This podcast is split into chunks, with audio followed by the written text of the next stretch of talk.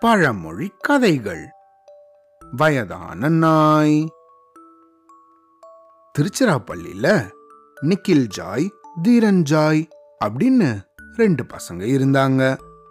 அவங்க வீட்டுக்கு பக்கத்திலேயே ஒரு தாத்தாவும் அவரோட நாய் ஒன்றும் இருந்துச்சு.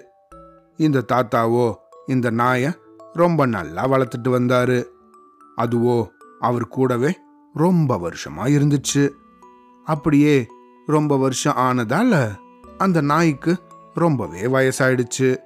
இந்த நாயால ஓடி ஆடி முன்னாடி போல விளையாட முடியல. நேரம் கிடைக்கும்போது தூரமா போய் எங்கேயாவது வயல்ல எப்பயாவது வேட்டையாடுவார் இந்த தாத்தா.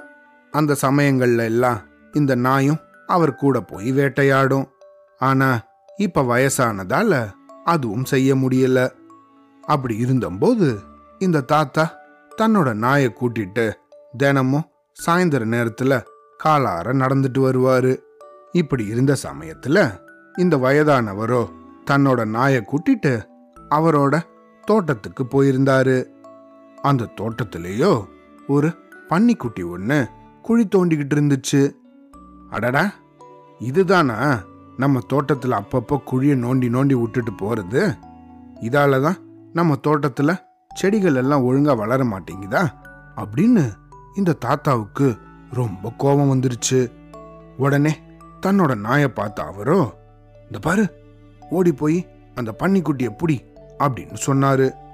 இந்த நாயும் கூட வேகமா ஓடி போய் அந்த பன்னிக்குட்டியை பிடிக்க பார்த்துச்சு. ஆனா அதுவோ ரொம்ப குட்டியா இருந்ததால இப்படியும் அப்படியும் ஓடி ஓடி இந்த நாய்க்கு ரொம்ப போக்கு காமிச்சுது. அதனால இந்த வயசான நாயால அந்த பன்னிக்குட்டிய பிடிக்கவே முடியல. ரொம்ப நேரம் முயற்சி பண்ணி பார்த்த இந்த நாயோ தன்னால அந்த பன்னிக்குட்டிய பிடிக்க முடியல அப்படின்னதும் மெதுவா இந்த தாத்தா கிட்ட வந்து நின்னுச்சு. இத கவனிச்ச அந்த முதியவரோ தன்னோட நாயை பார்த்து என்னது இது? உன்னால ஒரு சின்ன பன்னிக்குட்டிய கூட பிடிக்க முடியலையே இப்பெல்லாம்? அப்படின்னு ரொம்ப கோவப்பட்டாரு. இவர் இப்படி சொன்னதும் அதை கேட்ட இந்த நாயோ ரொம்ப வருத்தப்பட்டுச்சு. அந்த சமயத்துல இந்த தாத்தாவோட பக்கத்து வீட்டு பசங்களான நிக்கில் ஜாயும் தீரன் ஜாயும் இந்த தோட்டத்துக்கு வந்தாங்க. அப்போ இந்த தாத்தா கிட்ட தாத்தா தாத்தா பாவம் அது. அதை ஒன்றும் திட்டாதீங்க. அதுகிட்ட கோவப்படாதீங்க. எவ்வளவு வருஷமா உங்க கூட இருக்காது. பாவம் அதுக்கு உடம்பு ஒத்துழைக்கல போல இருக்கு. உங்கள மாதிரி தானே அதுவும். உங்களுக்கும் வயசாச்சு தானே? முன்னாடி மாதிரி உங்களாலையும் இப்போ வேலை செய்ய முடியல தானே? அதுக்கும் அப்படிதானே இருக்கும். அதனால தயவு செஞ்சு அதுக்கிட்ட கோச்சுக்காதீங்க சரியா? அதை தனியாக விட்டுடாம நீங்களே நல்லா பார்த்துக்கோங்க அப்படின்னு இந்த ரெண்டு பசங்களும் சொன்னாங்க.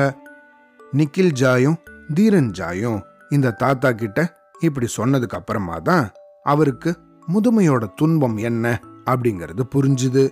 அடடா நம்ம இப்படி யோசிக்காம போயிட்டோமே. நமக்கும் வயசாச்சு தானே? அதே மாதிரி தானே நம்மளோட நாய்க்கும் இருக்கும். நம்ம இப்படி தனியா வாழற மாதிரி இதை வெளியே அமுச்சு விட்டுட்டோம்னா பாவம் அதுவும் தனியா இருக்குமே. இனிமேல் அப்படி நினைக்க கூடாது. இனிமேல் நம்ம நாய நம்ம திட்டவே கூடாது அப்படின்னு தன்னோட மனசுல நினைச்சுக்கிட்டாரு. அப்பதான் இந்த தாத்தாவுக்கு தான் சின்ன வயசுல இருந்தபோது தன்னோட அம்மா அடிக்கடி சொல்ற பழமொழியான தன்னை போல் பிறரை நினை அப்படிங்கிறது ஞாபகத்துக்கு வந்துச்சு. அவ்வளோதான்.